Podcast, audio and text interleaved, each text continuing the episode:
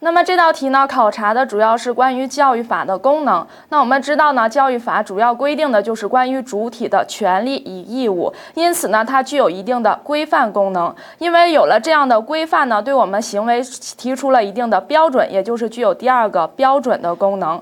那么，因为有了这样的规范和标准，预示着我们哪些行为是可以做的，哪些行为是不可以做的，也就是具有一定的预示功能。那么最后呢，我们都希望通过教育。那么达到使人去自觉的遵守法律，那么完全的依靠教育呢，也不是非常的全面的。其次呢，就还需要国家具有一定的强制设施，也就是具有一定的强制功能。因此，这道题的答案选择的就是第四个选项。